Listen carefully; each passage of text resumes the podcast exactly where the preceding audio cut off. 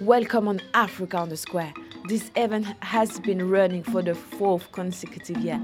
It is packed. We have singers such as Suna Juba, fashion show, food, colorful clothing, hairdressing, all in one place. So let's find out more from those who are here. I'm loving it, yeah. The, the style I always go to every event and festival in London with a hat. This is my fourth Africa on the Square. Ah, it's cold.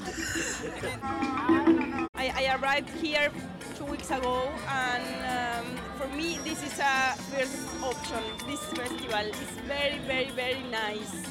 Um, the music in Argentina and in America Latina is from Africa.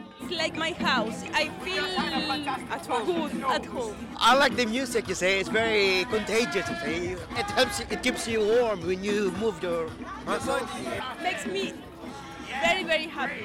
This has been a very exciting afternoon. We have met people from all walks of life and we've all enjoyed the music and the food. I, I, I just have that the tagine. Lamb tagine. tagine. It's a Moroccan dish. I eat anything. I cook anything.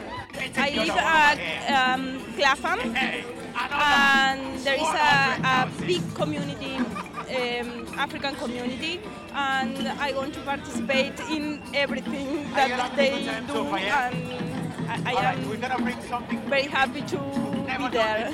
We're in London for the day and we just we seen it was on and so we said uh, it seemed like a nice Yeah, the music is environment, enticing and it's always so colourful. So yeah. just thought we'd come and check it out. Culture matters. It makes people healthier and happier. It can bring different communities together and so much more besides.